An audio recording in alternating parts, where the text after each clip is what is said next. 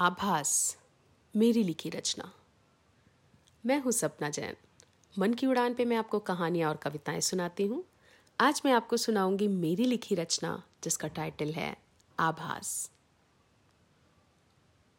अभी कॉल करती हूँ माँ, कुछ देर में।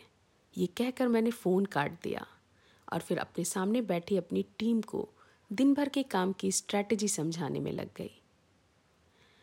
काम करते करते कब पूरा दिन निकल गया, पता ही नहीं चला। और शायद मेरी माँ कब तक उस फ़ोन को अपने हाथ में या अपने पास में रखे रही होंगी, इस आस में कि मेरा फ़ोन आ रहा होगा।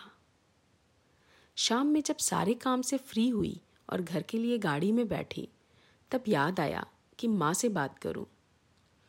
ड्राइवर गाड़ी चला रहा था और मैं अपनी कॉल लिस्ट में माँ का नंबर निकाल रही थी।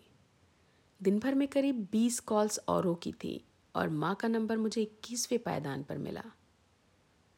माँ का नंबर डायल करते ही पहली रिंग पर फ़ोन उठ गया। सॉरी माँ, मैं दिन भर बात नहीं कर पाई। पूरा दिन बहुत हेक्टिक था। माँ के फ़ोन उठाते ही मैं बोली, कोई बात नहीं बेटा, मैं तो वैसे भी तुम्हें फ़ोन मिलाने के पहले चार बार सोचती हूँ कि मिलाऊं या ना मिलाऊं, इस समय ऑफ़िस में होगी, कहीं मैं डिस्टर्ब ना कर दूँ। माँ ने प्यार से बोला। आप कभी डिस्टर्ब नहीं करते हो, मम्मा। आपका जब मन करे तो बिना सोचे समझे फ़ोन मिला लिया करो। मैं थोड़ा दुलार दिखाते हुए बोली अच्छा ये बताओ, कुछ खाया पिया या नहीं?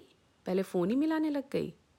माँ ने फ़िक्र में पूछा, अभी तो रास्ते में ही हूँ, मम्मा। घर पहुँच कर खाऊँगी। अभी आराम से बात कर सकती हूँ। दिन भर ऑफ़िस में थक गई होगी।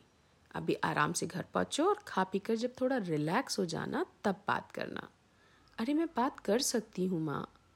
मैं बीच में ही बोली, लेकिन शायद मेरी माँ ने सुना नहीं, या फिर अनसुना करके अपनी बात कहती गई। मैं कहीं भागी थोड़ी जा रही हूँ। वैसे भी मेरा क्या है? मैं तो दिन भर ही खाली रहती हूँ। ये कहकर माँ ने बाय कर लिया और फ़ोन कट गया। उधर से माँ की आवाज़ आनी तो बंद हो गई, लेकिन मेरा दिमाग ज़ोरों से चलने लग गया। मेरे दिमाग में माँ के शब्द कौंधने लग गए।